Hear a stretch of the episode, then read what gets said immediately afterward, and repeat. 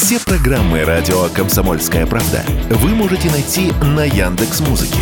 Ищите раздел вашей любимой передачи и подписывайтесь, чтобы не пропустить новый выпуск. Радио КП на Яндекс.Музыке. Это удобно, просто и всегда интересно. Что будет? Честный взгляд на восьмое мая. За происходящим наблюдают Надана Фридрихсон и Игорь Виттель. Итак, мы продолжаем. Игорь Виттель. И Надана Фридрихсон. Слушай, тут новость упала, конечно, прекрасная. Пишет нам Daily Mail. Ой, господи. На коронации Карла Третьего в Лондоне заметили смерть да. с косой. Да. И тут я сначала долго смеялась. Говорю, вот они, адепты, про которых Виттель говорил. Шапочка из фольги, только почему-то в Daily Mail. Нет ничего подобного. Действительно, я посмотрела сейчас фотографии, о чем они говорят. Действительно. Там, там в дверях действительно смерть с косой. Что бы это значило? Карл. Я не знаю, Карл. А на самом деле, я же не смотрел коронацию, но вчера у себя в телеграм-канале, кстати, напомню, на данный телеграм-канал называется «Фридрих», а у меня «Виттель. Реальность». Подписывайтесь. Кстати, не забывайте подписываться на трансляцию «Комсомольской правды». Сейчас мы вещаем на резервном канале эр точка ка точка пэ. ВКонтактике обязательно. В общем, мы везде присутствуем, в Телеграме. А, тоже идет трансляция. Подписывайтесь. Так вот, я вчера, да, когда задал себе этот вопрос в телеграм-канале, мне начали говорить, это вы все, смерть с косой, смерть, я думаю, что за смерть косой, покажите. Прислали фотки, да, действительно, во время коронации в дверях что-то такое мелькает. Смертушка с косой. Я думаю, что это Юлия Владимировна Тимошенко. А, кстати, как вариант. Тем более, что там все уставили желто-блакитными флагами. Ну ладно, бог с ним, бог с ним, с Карлом, Карл. У нас гораздо интереснее гость. Да, с нами на прямой связи Евгений Спицын, историк. И тут, кстати говоря, здра... во-первых, доброе утро. Да, здравствуйте. Здравствуйте, Евгений Ильич. Во-вторых, коль уж Игорь вспомнил Украину. Посольство Украины в Германии отказалось возлагать цветы к советским мемориалам в Берлине. Что думаете? Ну, а что мы будем комментировать поведение этих людей? Я считаю, что... Э, Я это... считаю, что слово «люди» лишнее. Коротко и ясно. Ну, да, да, слушайте, ну, они ведут себя, как дети в детском саду себя не ведут. Мы на каждый их чих э, пытаемся дать свои комментарии, но трудно комментировать подобного рода поведение, поскольку оно не укладывается в рамки просто человеческого приличия. Вот и все. А вот... Я считаю, что э, вообще вот мы зря играем по их правилам. Понимаете, там какой-нибудь европейский политик что-нибудь ляпнет, и у нас сразу тут э, огромное количество комментариев, и со стороны блогеров, и со стороны официальных лиц, органов и т.д. и т.п. А, вот эти их постоянные вбросы, они же делаются специально, сознательно. Они щекочут нам нервы. И мы начинаем комментировать всяких э, Комаровских, Мазовецких, Дудей, Квасневских, Шольцев и т.д. и т.п. Ничего себе вы уравняли, значит, Дудь иноагент. Нет, и это, Шольц это не иноагент. Нет, Дуда был, я так подозреваю. А Дуда, Дуда, Дуда, да, а, президент. Дудей звучал, знаете, во множественном числе было не я разобрать. Я во множественном числе сказал Дудей. Давайте, это... хорошо, принято, давайте вернемся на родину, что называется, и посмотрим, что у нас. В ЦИОМ провел традиционный опрос на самый важный праздник для россиян. шестьдесят пять процентов опрошенных людей считают самым важным праздником День Победы, двадцать девять процентов Новый год и двадцать два процента праздник Пасхи. Также в рейтинг попали восьмое марта, Рождество и День защитника Отечества. Как оцениваете, что больше половины россиян называют День Победы самым главным событием? Вы знаете, мне вообще странен этот вопрос в принципе, потому что ставить на одну доску э, Пасху, э, Новый год и День Победы, но это кислое с соленым путать. Это принципиально разные праздники по своей сути и по своему содержанию. Новый год – это просто календарный праздник. Главным образом это, конечно, праздник для детей. Это новогодняя елка. Это события, связанные с Рождеством Христовым. Понимаете? Это каждый год, из года в год, из столетия в столетие. То, что касается Пасхи, то же самое. Каждый год, из столетия в столетие, это праздник, конечно, прежде всего христиан, православных, там, католиков, протестантов. Ну, у нас понятно, что своя Пасха. Вот. А День Победы – это особый день, это смысловой праздник, это праздник, который пронизывает всю нашу э, тысячелетнюю историю. Без этого бы праздника нас, как цивилизации, не было бы. Неужели вот это трудно понять? А еще кто-то там называет другие дни. Но это вот, к сожалению, наследие последних тридцати лет. Я считаю, что у нас в стране по-настоящему, по-настоящему э, великий праздник – это девятое мая. Все остальное – это календарные даты. Евгений Юрьевич, но тут отдельные люди, которые не покинули Россию, остаются в России. Они вам на это скажут, что да, День Победы – это важный праздник, это важный символ, но это все достижение прошлого, это достижение наших предков. Почему мы продолжаем расшибать лоб на подвиг, который к нашему поколению уже не имеет никакого отношения? Скажут вам вот определенная группа россиян. Что им на, на это сказать в ответ? Слушайте, ну это бестолковая группа россиян. Мы же связаны пуповиной с нашими предками. Я вот связан пуповиной со своим дедом, Николаем Яковлевичем Парамоновым, отцом моей мамы, который на фронт ушел в августе тысяча девятьсот сорок первого года. Начал войну под Вязьмой, воевал под Ржевом, там получил первое ранение. Потом воевал на Воронежском фронте, там получил тяжелую контузию. Излечился, воевал на Курской дуге, освобождал Киев. Участвовал э, в Проскурово-Черновицкой операции, в Карпатской наступательной операции. Закончил войну в Моравской Острове и Опаве на территории Чехословакии. Вот таких, как он, прошедших войну с августа сорок первого по май сорок пятого, были в прямом смысле единицы. Понимаете? Дальше у меня на фронте погибло три человека из моей семьи. Два деда по линии мамы и отца и старший брат отца, который погиб, кстати, под хутором Блиновским. Как раз вот под Сталинградом он воевал в пятой танковой армии генерала Романенко, был командиром взвода разведки. На второй день сталинградского наступления он пал смертью храбрых. Ему было всего двадцать два года. Я пуповиной связан с этими моими родными и близкими. Евгений Юрьевич, ну выясняется, что кто-то, мы, мы-то связаны, и, и я, и Надана, мы тоже, наверное, чтим, наверное, конечно. Да у нас Чем... каждая советская семья. Да, но понимаете, в чем дело? Мне кажется, вот у тех, кто выступает, так сказать, под лозунгом «не все так однозначно», у них есть родовая травма некая. Ну, потому что есть известный либерал, который вот всегда вот в, эти, в первых рядах шел. В этом все не так однозначно. А потом он показ и говорит: дедушка у меня чеченцев выселял. А, и вообще дед... Ну, я не буду сейчас говорить, зачем. Дедушка кровавый палач. Да у них у всех, понимаете, вот у одного из архитекторов перестройки тут назову, а, Егора Яковлева, а, у него, посмотри, историю про то, что кто у него там застрелил родного отца, после этого мать повесилась. Игорь, ты такой... загадками стал говорить. Нет, Егор Яковлев, пожалуйста, это все да кровавые у них чекисты, только они почему-то от наследия не отказались. Mm-hmm. От квартирок в центре, понимаешь? Вот они на всем этом живут, но у них не все так однозначно, да потому что их деды, как выясняется, были у всех поголовно кровавыми чекистами. Известно из каких местечек еще, простите, за толику двести восемьдесят второй статьи в нашем разговоре. И после этого, понимаешь, это начи- начинается вот то, что происходило. Попытка... Я прошу прощения, да. Давайте я вас перебью и скажу вам сакраментальную вещь, но мне кажется, она, в общем-то, убьет сразу... не двух, а двадцати двух зайцев. Ух ты, давайте. Да, самая хорошая а, политика в отношении этих персонажей – забвение. Вообще никак не комментировать. Он что-нибудь ляпнул в зеркало, глядя на себя, а мы не комментируем. Мы прошли мимо. Вот. Он себе потом голову об косяк разобьет и будет беситься, что он не стал мемом общественного мнения, а уж тем более нашего с вами обсуждения.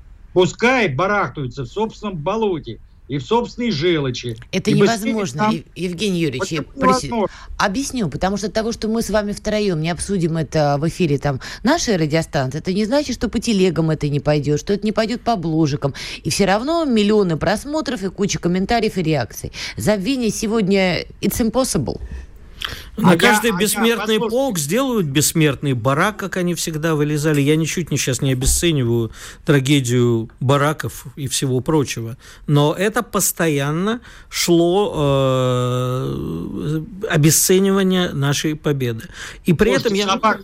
Собака лает, караван идет. Послушайте, вот сейчас э, возникла история про Киев э, uh-huh. с киевской родиной матерью, хотя, в общем, э, честно скажу, я, поскольку детство во многом провел в Киеве, и помню еще Киев без этой родины матери, по мне так чудовищный памятник, и по мне это символ того, как э, застойные семидесятые годы своим отношением к ветеранам зачастую и своей вот этой бессмысленной жесткой политикой обесценивали подвиг победы не хуже, чем его обесценивают бандеровцы сейчас. Неплохо зашел. Вот. И для меня вот это как раз, я ни, ни в коем случае не трогаю Родину-мать Волгоградскую и так далее, но для меня вот это Киев был, э, вот этот памятник был как раз торжеством серости, которую водрузили не те, кто воевал, а вот это вот местная киевская, местная украинская партийная э, тусовка. Но вы знаете, дело в том, что действительно, по сравнению с э, монументом в Волгограде, э, киевский памятник – это, прямо скажем, не шедевр. Но, с другой стороны, э, у нас э, что, каждый день и каждый час создаются шедевры. Я не про, шед... не про шедевры, Евгений Юрьевич, я, я про то, что это э, скорее символ, не, не, не художественные качества этого памятника, символ той власти. Евгений Юрьевич, прервемся на несколько минут, если вы не против, выпуск новостей, потом вернемся к вам. Да, пока подписывайтесь на наши платформы в социальных сетях, ВКонтакте, на Ютубе, смотрите нас, слушайте нас. Мы скоро вернемся к вам и продолжим эту славную беседу, потому что Игорь у нас термоядерный, он уже все закончил, а у нас еще, видишь, Игорь, время есть. спорт ка пэ точка ру. О спорте, как о жизни. Что будет? Честный взгляд на восьмое мая. За происходящим наблюдают Надана Фридрихсон и Игорь Виттель. Итак, мы продолжаем. С нами по-прежнему на, на связи Евгений Спицын, историк. И тут вот как раз Игорь до ухода на новости начал такую интересную тему. Я еще раз напомню для тех, кто к нам только что подключился. В Киеве хотят декоммунизировать родину-мать, заменить герб Советского Союза на монументе украинским трезубцем. Да, до ухода на новости тут, значит, господа пришли коллективно к эстетическому мнению, что родина-мать в Киеве была так себе. В общем, не эстетическому, а идеологическому. идеологическому, но, тем не менее, замена герба Советского Союза на этом монументе украинским трезубцем порвала сознание многих. Слушайте, Евгений, ну если, в принципе, монумент был идеологически не очень верен, может быть, все равно, что они там меняют уже? Убирают они герб Советского Союза, не убирают? Ну, на самом деле, действительно, все равно. Потому что процесс декоммунизации, а параллельно и дерусификации, шел последние девять лет. Слушайте, они посносили памятники Ленину, они посносили памятники другим э, лидерам советского государства, тому же Петровскому, тому же Кирову, переименовали Днепропетровск и Кировоград.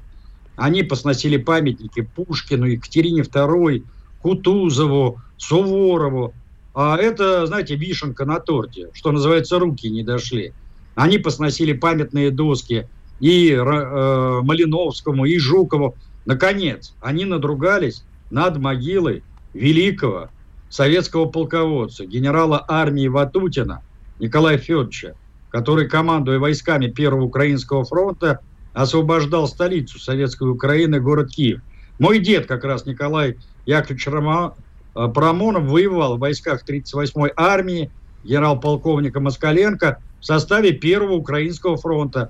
Кстати, когда праздновалось тысяча пятисотлетие Киева, мы сейчас оставим за скобками саму эту дату, и была учреждена медаль в тысяча девятьсот восемьдесят втором году, то мой дед, который всю жизнь прожил в Москве, был удостоен этой медали. Очень немного москвичей были награждены этой медалью, прежде всего те, кто участвовал либо в обороне Киева, либо в освобождении Киева. Весь советский народ освобождал столицу Советской Украины. Так что я думаю, что э, украинские власти подошли, ну, условно говоря, к своему логическому концу.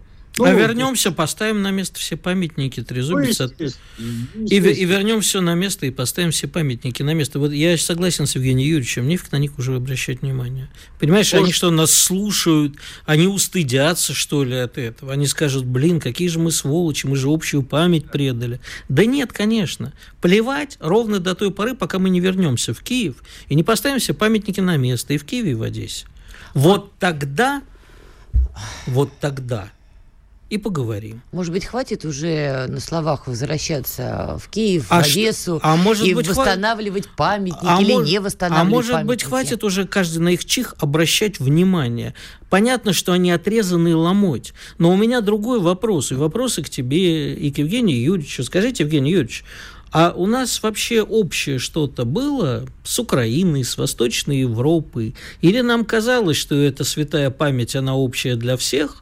Особенно вот мы, у меня сомнения возникают по поводу Восточной Европы. А на самом деле ничего у нас общего не было. И э, для них, э, ну, про Украину не буду говорить, не хочу э, преуменьшать памятник украинского народа в войне. Но для Восточной Европы это вообще не было никогда Днем Победы и Днем Радости. Нет, нет, я не соглашусь с вами. У нас была общая история, богатая общая история. Она... Понятно, что в разные периоды э, колебалось от обожания, дружбы до вражды. Особенно тесные отношения у нас были с поляками, с теми же болгарами, чехами, словаками и так далее, и так далее. У меня дед закончил войну в Чехословакии, я уже говорил об этом, и он мне рассказывал о том, как встречали их местные жители. Это в прямом смысле было море радости и восторгов, потому что э, Чехия и Словакия более чем кто-либо находились под пятой гитлеровской оккупации. И они знали, что это такое. В связи с этим я вспоминаю события, например, шестьдесят восьмого года, когда принималось решение о вводе войск Варшавского договора на территорию Чехословакии. И тогда было особо подчеркнуто, э, чтобы части э, Германской Демократической Республики, я имею в виду национальная армия ГДР, не вводилась на территорию Чехословакии, чтобы у чехов не возникло и у словаков не возникло вот ощущение новой оккупации. Правда, потом были введены две дивизии, но вторым эшелоном. Так что представлять дело таким образом, что тогда в мае сорок пятого года одна оккупация сменилась другой, но это просто... А поддев... где я это сказал?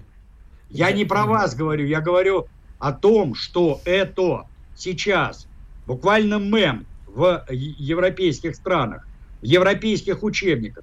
Даже мы э, в девяностые, в двухтысячные годы об этом писали и кричали на всех углах. Не случайно в две тысячи девятом году э, Европарламент принимает вот эту мерзопакостную э, по своей сути резолюцию о э, равновеликой ответственности значит, и Германии, и Советского Союза за развязывание Второй мировой войны, когда они приравняли тоталитарные mm-hmm. диктаторские режимы Гитлера и Сталина. И у нас здесь хлопали в ладоши. И у нас это артикулировалось не только на э, всех телеканалах, на всех радиоэфирах, но у нас это закреплялось во всей учебной литературе. Это в две тысячи четырнадцатом году. Началась... Евгений Юрьевич, так они же у нас сами, собственно, и учились. Первый, кто заложил вот эту вот мину, был Хрущев, двадцатый съезд. А дальше уже кто во что гораздо пошел, кто что навешивал. У меня к вам вопрос как к историку, только я вам предлагаю посмотреть не на прошлое, а на текущий момент. Такой историк в моменте.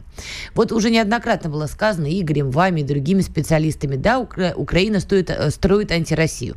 Для них это нацбилдинг, простите меня за это слово. Но на ваш взгляд... Насколько он успешен? Ведь действительно вырастает поколение украинцев, которые знать ничего не хотят про Россию, для которых русский враг, и для которых в голове существует альтернативная история, в которую они верят. Ну, надо признаться, что значит, эта программа, реализация которой началась еще, кстати, во времена Горбачева. Потому что первые учебники по украинской истории, автором которых был канадский ученый украинского происхождения Арест Субтильный, они стали публиковаться в восемьдесят девятом, в девяностом годах. И надо сказать, что вот этот проект, эта программа, как хотите ее обзовите, она более чем успешно реализована. Я уже сто раз об этом говорил, еще раз повторю. В девяносто четвёртом году, почти тридцать лет назад, в Алуште я купил учебник по истории Украины, авторами которого были профессора Харьковского университета. Прочитал этот учебник и пришел в тихий ужас. Уже тогда там было написано о российской оккупации украинских земель, не о Великой Отечественной войне, а о российско-немецкой войне, о том, что Украина всегда была разменной монетой борьбы России с европейской цивилизацией и т.д. и т.п. Понимаете? И вот эта программа на протяжении тридцати лет успешно, планомерно реализовывалась и э, на уровне школьного образования, и вузовского образования, и переподготовки прежде всего учительских и э, профессорских кадров. Дальше фильмы художественные, документальные фильмы. Тогда а, кого мы средства... спасаем? Тогда все... такой следующий вопрос. Слушайте, но дело в том, что пропаганда, одна пропаганда перебивает другую пропаганду. Вот нам говорят, что сейчас пролито такое количество крови, что это не забудется э, целыми поколениями. Но давайте вернемся на события столетней давности. На территории современной Украины шла такая гражданская война, шла такая резня всех против всех. И махновцы, и петлюровцы, и деникинцы, и красные, и серо-буро-малиновые, и кого там только не было. И тем не менее политика большевиков, политика советской власти, политика умиротворения, грамотная просветительская политика, пропагандистская политика, даже в условиях насильственной украинизации части регионов современной Украины, она дала свои плоды. Посмотрим на Великую Отечественную войну. В бандеровских формированиях на круг воевало порядка ста - ста десяти тысяч украинцев, а в рабоче-крестьянской Красной Армии и в партизанских отрядах Наумова, Федорова, Ковпака и многих-многих других более восьми миллионов украинцев. Ощущаете разницу? Да. Ну вот, вот вам и ответ на ваш вопрос. Потому что вы на протяжении вот этих тридцати лет, знаете, как гимназистка на девятом месяце беременности, может быть, еще рассосется. А может быть, все-таки животом-то заденем. Есть такое. Ну, да, да. Да нет, уже все очень да, да, длинная тема. Уже просто, поскольку нам с Евгением Юрьевичем скоро будет пора прощаться, я э, не, не буду влезать в долгую тему, как нам все-таки на мировом уровне Тут... предъявить счета всем. Вы знаете, я хочу сказать, что здесь очень важную роль сейчас будут играть прежде всего гуманитарии. Я имею в виду своих коллег, историков. Вот, кстати, в рамках нашего университета уже подготовлен целый курс по истории России и Украины для преподавателей вузов и для учителей. Весь вопрос в том, чтобы эту книгу, это пособие, с документами, кстати. Быстро... Евгений Юрьевич, время почти... заканчивается. Спасибо. Евгений Спицын, историк, был с нами на прямой связи. Давайте прервемся и продолжим после новостей. Радио «Комсомольская правда». Мы быстрее телеграм-каналов. Что будет? Честный взгляд на восьмое мая. За происходящим наблюдают Надана Фридрихсон и Игорь Виттель. Действительно, возвращаемся в студию, продолжаем наблюдать. Надана Фридрихсон и Игорь Виттель. Наблюдаем. Да, всем доброе утро. Слушай, вот мы сегодня с тобой затрагивали и с Дмитрием Дрозденко тему. Она получает развитие. Приднестровье просит Россию увеличить число миротворцев. Это оправдано с учетом роста рисков безопасности, заявил РИА Новости глава представительства ПМР в России Монаков. Слушай, я не знаю, сколько там наших миротворцев, насколько я помню, очень немного. Вопрос, наверное, надо как-то решать радикально, потому что нельзя постоянно думать, что мы сейчас подставим и наших миротворцев, и наших приднестровских друзей, и наши склады, склады в колбасны, да, что мы их там подставим под удар. А вот, кстати, интересно, как ты думаешь, если сегодня выходит наше руководство и говорит, что идя навстречу пожеланиям трудящихся, Приднестровской Молдавской Республики, мы приняли решение о признании Приднестровской Молдавской Республики и вхождении ее в состав Российской Федерации. Ну что, я тебя поздравляю, будет расширение зоны СВО, потому что Майя Санду тут же начнет кричать: а я говорила, а я вам говорила, что злые русские вынашивают эти коварные планы. Ну а дальше, как ты справедливо вспомнил, румыны уже туда технику натаскивают, военную подтащивают. А еще... теперь, внимание, вопрос в студию. А без того, что мы это заявим, они туда не полезут? А я думаю, что полезут.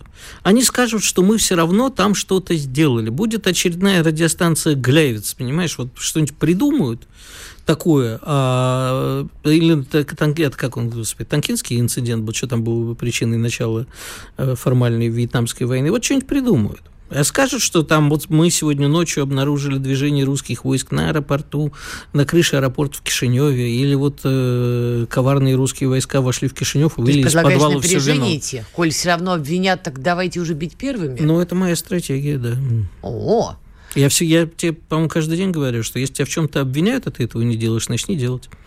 Потому что все равно, ну, все равно тебя обвинят. Понимаешь, нас все равно сейчас обвинят в том, что мы ввели войска якобы в Приднестровскую Молдавскую Республику. Нам все равно придется это делать. Как думаешь, а когда они перейдут к главному аккорду? Потому что румыны туда тащат все последние два месяца. Знаешь, как белка за щеки орехи, так румыны в Молдавию перебрасывают технику. А вот к этому вопросу, где произойдет обострение, на каком участке? Оно может произойти, на самом деле, вовсе даже не на Украине, а в Приднестровье. И нас отвлекут туда. А когда мы отвлечемся туда, обязательно где-нибудь попытаются. Я думаю, что вообще главной их целью является не Запорожье, не Донбасс, вообще, а Крым.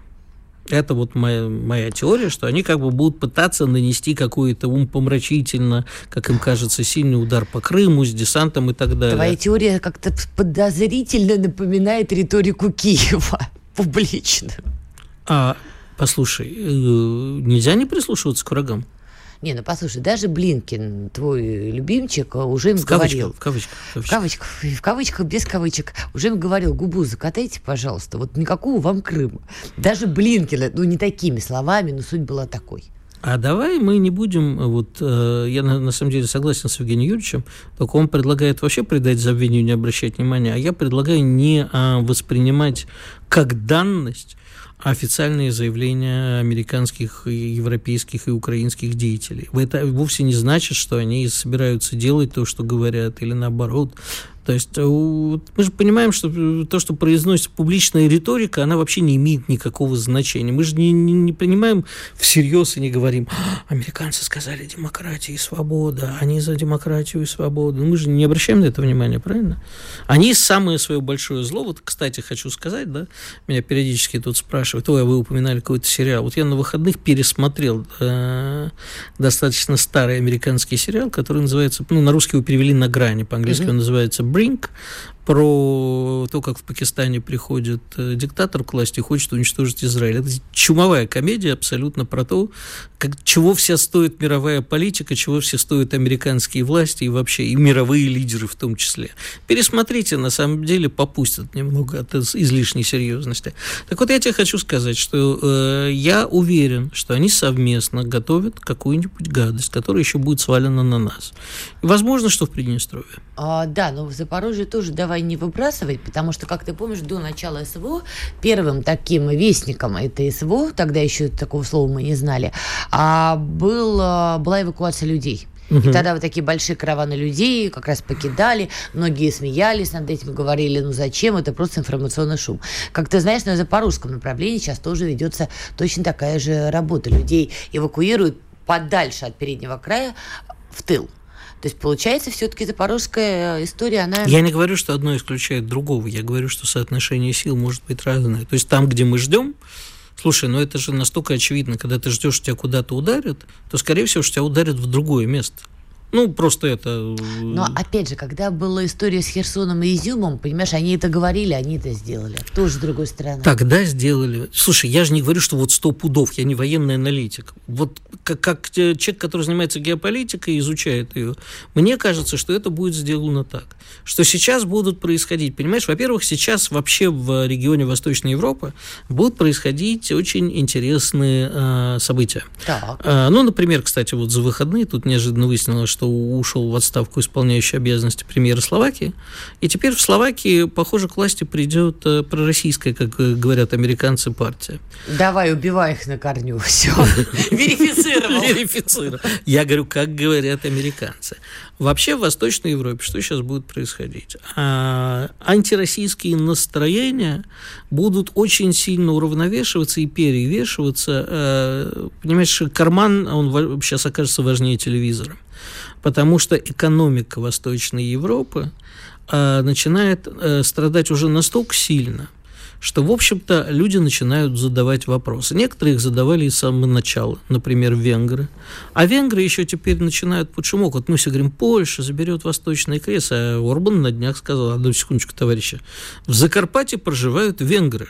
Пожалуйте, пожалуйста, нам вот нашу часть Венгрии, э, Украины сюда. Нет, он наоборот, он сделал очень миролюбивое заявление, но действительно вспомнил, Значит, что да, есть такой момент. Послушай, мы все время говорим, вот мы завтра будем праздновать, ну, окончание Второй мировой войны все-таки формально в сентябре, завтра День, да, Победы. День Победы в Великой Отечественной войне, да, но мы все время там отмечаем э, окончание Первой мировой войны, Второй мировой войны, э, День Победы, абсолютно не замечая того, что война не кончилась.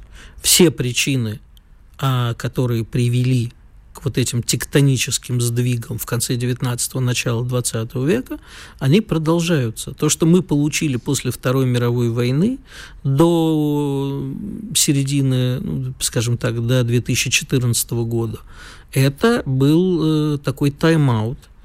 И все этот тайм-аут приняли точно так же, как с кризисом две тысячи восьмого года экономически. Все решили, о, мы победили кризис. Да нифига. Он здесь.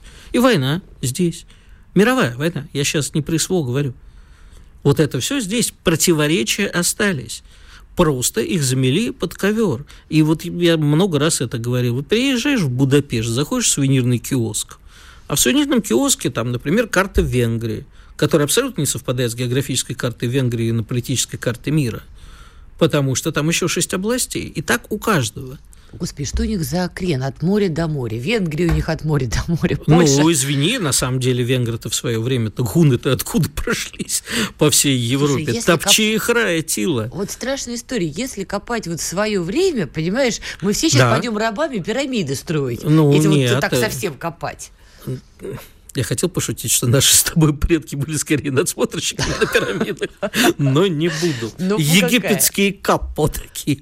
А, нет, на самом деле не, все, все так и делалось. И, чего Польша вдруг начала гавкать-то, типа, отдайте нам деньги, Германия. Репарации, да. Репарация. Придет. Понимаешь, Польша осмелела, Польшу подкормила Америка. Сейчас это гиена Европы. И сейчас начнут делиться. Сейчас они начнут делить Западную Украину, а потом делиться между собой. И единственное, кстати, кто сдерживал все это в послевоенное время, это был Советский Союз. Нету Советского Союза, получите. Нет ножек, нет телевизора. Так вот. Вот как раз сейчас не будет ни ножек, ни телевизоров. Понимаешь, мы стоим на пороге того, что пока все смотрят на Украину, или смотрят, как э, США с Китаем начнут воевать. Вот тут-то сейчас и завяжется, и в Африке завяжется. Мы не будем успевать, когда смотреть, голова кружиться будет. Ну, кстати, в этой реальности мы живем уже какое-то время, потому что и Ближний Восток полыхал, и Африка так вспыхивала. Сейчас согласна. Может, почему рвануть в прошедшем времени? А, смотри, еще важный момент. Ты уже упомянул экономику. И тут удивительная история. Россия впервые с две тысячи четырнадцатого года вернулась в десятку крупнейших экономик мира. Хочется понять, с чего вдруг. С две тысячи четырнадцатого года на нас, значит, эти самые пакеты, как маньяк, на голову жертвы одевают. С чего вдруг-то мы вернулись в десятку крупнейших стран? Не знаю. Я считаю, что нам нужны очень серьезные структурные реформы, ну, в экономике. Нам нужно больше опираться на собственные силы, нам нужно больше не просто импортозамещения, а найти свое место в международном разделении труда. Как говорил Ашманов на днях, да, вот найти место прорыва, где мы сможем не бегать в догонялке, смотреть, как там Россия, Китай, США бегают за искусственным интеллектом, кто первый, найти свое место во всем этом. И тогда мы сможем действительно говорить. А сейчас мы только вот молимся, ой, Россия вошла. Ну, может быть, и вошла, да, мы действительно... А тебя это не удивляет? у нас хорошо справились, я редко хвалю Центробанк и вообще нашу финансовую власть, но тем не менее они вот справились сейчас, и инфляцию, в общем, не провалились в глубокую дыру, они молодцы. Но это все не, не решает проблемы, вообще эта битва будет продолжаться. Давай продолжим эту тему после новостей, обязательно их послушаем. Но пока мы не ушли на паузу, еще раз всем напоминаю, друзья, значит, подписывайтесь ВКонтакте на «Комсомольскую правду», там ведется трансляция, в Ютубе эр точка ка точка пэ точка подписывайтесь, это резервный канал, там ведется трансляция. Подписывайтесь на телеграм-канал «Виттель. Реальность», ну и, конечно, на телеграм-канал «Фридрих». Там вы найдете много всего. Сейчас новости, вернемся. Радио «Комсомольская правда». Никаких фейков, только правда. Что будет? Честный взгляд на восьмое мая. За происходящим наблюдают Надана Фридрихсон и Игорь Виттель. Итак, мы продолжаем. Игорь Виттель. И Надана Фридрихсон. Заключительная часть. Да, нашего марлезонского балета, друзья. Хорошо, что вы танцевали с нами. Итак, по поводу экономики. Mm-hmm. Где наше место-то, Игорь? Кто виноват, что делать и где мое место в экономическом укладе? А вообще об этом надо было думать, как перестройка-то началась, а не воровать все, что попало. И не... сейчас об этом думать я не говорю, не говорю, что поздно, но меня, честно говоря, разочаровывает то, что у нас выходят лидеры нашей страны и говорят, что нам не нужна мобилизационная экономика. Так может, я... она правда не нужна? Может быть, и правда не нужна. Я не говорю, что я прав. Я говорю, что меня это разочаровывает, потому так. что мое видение экономики такой, как она должна быть, не совпадает э, с лидерами. Ну, им, наверное, виднее. Но, тем не менее, у меня есть много вопросов, потому что я не очень понимаю. Когда выяснилось, что у нас вот двадцать четвёртого февраля у нас вдруг выяснилось, заметь, не в две тысячи четырнадцатом году, когда пошли первые санкции. Угу. В две тысячи четырнадцатом году, я помню, вот у меня там первые эфиры про санкции, контрсанкции. У меня в эфире был там, например, итальянский повар. Как же так? Нет пшеницы твердых сортов. Как мы будем пасту делать? А сейчас-то речь идет не о твердых сортах пшеницы. Речь-то уже о серьезных вещах идет, от которых зависит безопасность страны, благополучие, здоровье населения. И вот я пока не вижу радикально перемен. Да, они есть. Да, мы пока еще не лишились всех лекарств.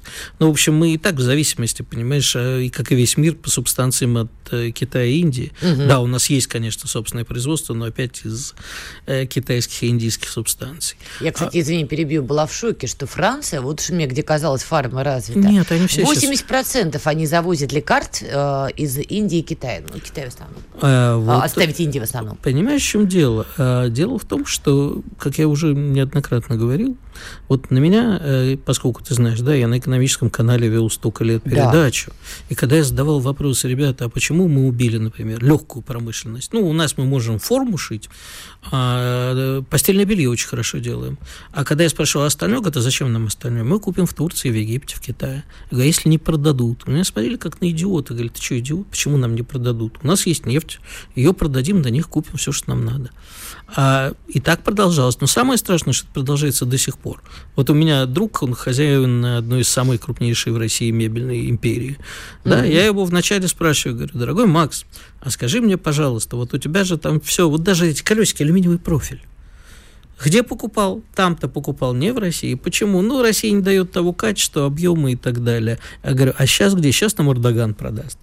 Я ему говорю, слушай, милый, а если тебе завтра Эрдоган не продаст? А почему он не продаст? Если Эрдоган уже не будет как президент. Да, но это было год назад, когда я его спросил.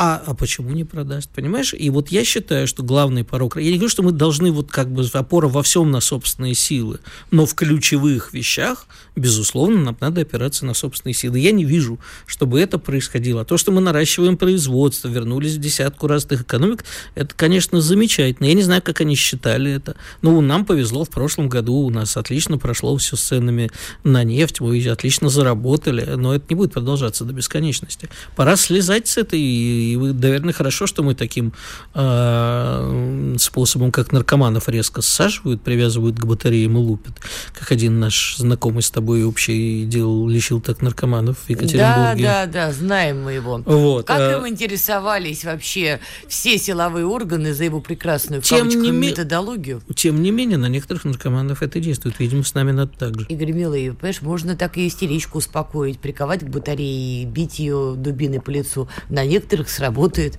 Но это же не повод Ты сейчас меня провоцируешь, потому что знаешь, что я горячо поддержу. О да, о да.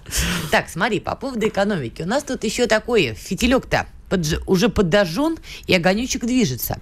Глава Минфина США заявляет нам, возможности экстраординарных мер для избежания дефолта заканчиваются. Если Америку накроют дефолт медным тазом, во-первых, считаешь ли ты, что это возможно, или это риторика на фоне выборной кампании? А во-вторых, если накроют, до нас брызги какие долетят? Да никаких брызг не будет, никакого дефолта. Ну, то есть дефолт может быть формально объявлен, технический дефолт. Это же понятно, что вопрос о чем идет, что такое дефолт. Вот, допустим, ты мне должна денег, говоришь, Игорь, я тебе не могу э, вернуть долг.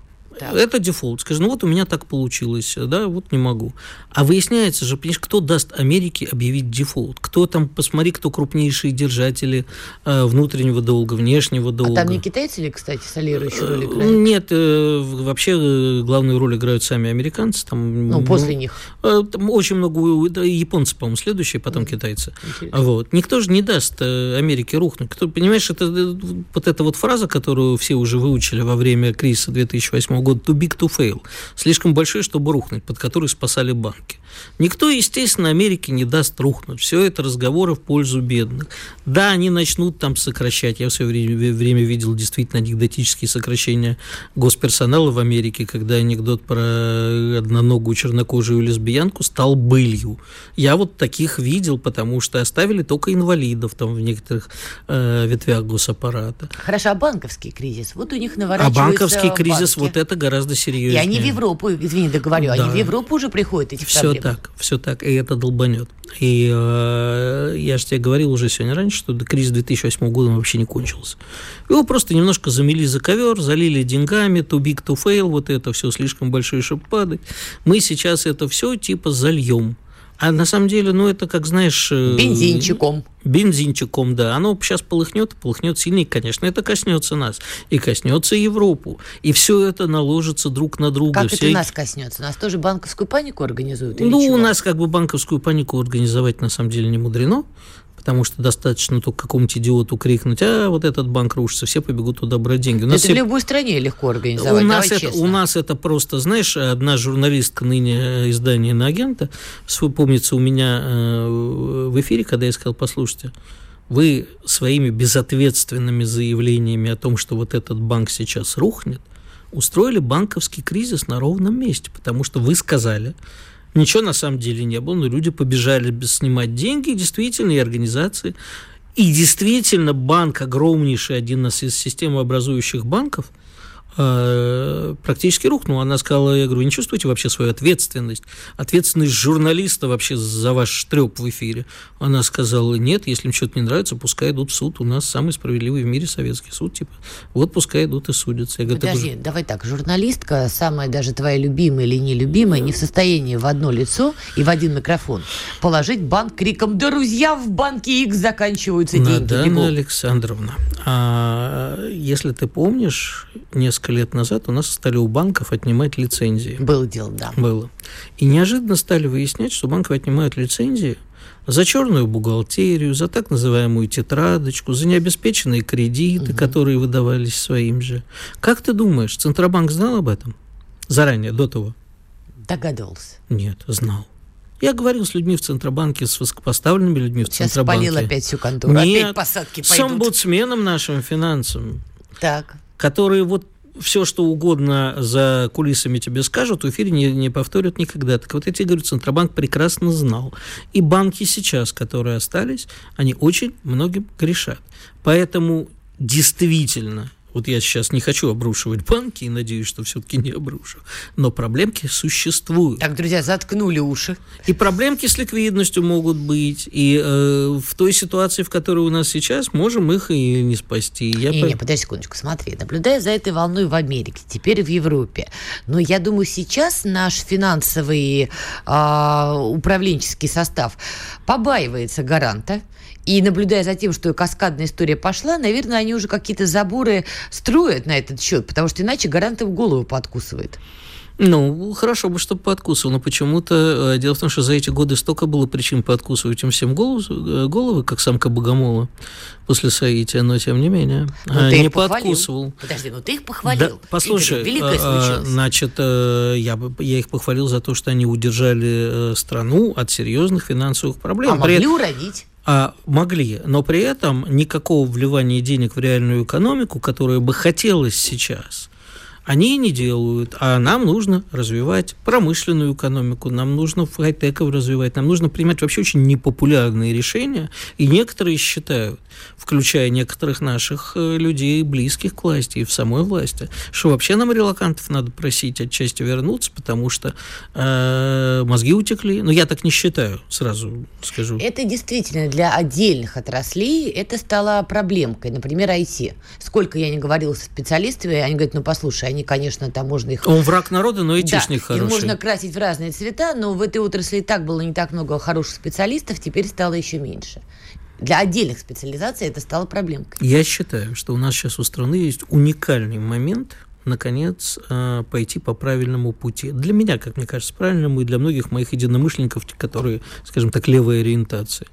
Построению социального, мощного государства с мощной промышленностью, с мощной экономикой, с мощной оборонкой, мощным здравоохранением и образованием, не идеологически зашоренным. Есть это, ну, базис, базис, ладно, да, все это есть, ладно. На фоне Европы у нас та же медицина очень себе доступна. Конечно. Конечно, но Например? должна быть еще более доступна и еще более лучше, потому что посмотри, сколько у нас народу идет в частную медицину, потому что двенадцать минут в государственной, или сколько там на пациента отводится, никого не устраивает. Много вопросов остается, еще меньше ответов, но я уверена, что на следующей неделе Игорь Виттель и Иван Панкин вам все разъяснят по всем воробушкам, что называется. А, да, уже на это, видите, как здорово. На этой неделе по всем воробушкам будут палить Игорь Виттель и Иван Панкин. И Если я доживу. Ой, слушайте, друзья, любите Виттеля, посылайте ему плюс сто к армии, чтобы он обязательно дожил. Все, я с вами прощаюсь. Надана Фридрихсон, Игорь Виттель. Друзья, все равно услышимся. Пока. Чтобы получать еще больше информации и эксклюзивных материалов, присоединяйтесь к радио «Комсомольская правда» в соцсетях. В отечественных социальных сетях. Смотрите новые выпуски на Рутьюбе, читайте телеграм-канал, добавляйтесь в друзья ВКонтакте, подписывайтесь, смотрите и слушайте. Радио «Комсомольская правда». Самая оперативная и проверенная информация в эфире и соцсетях.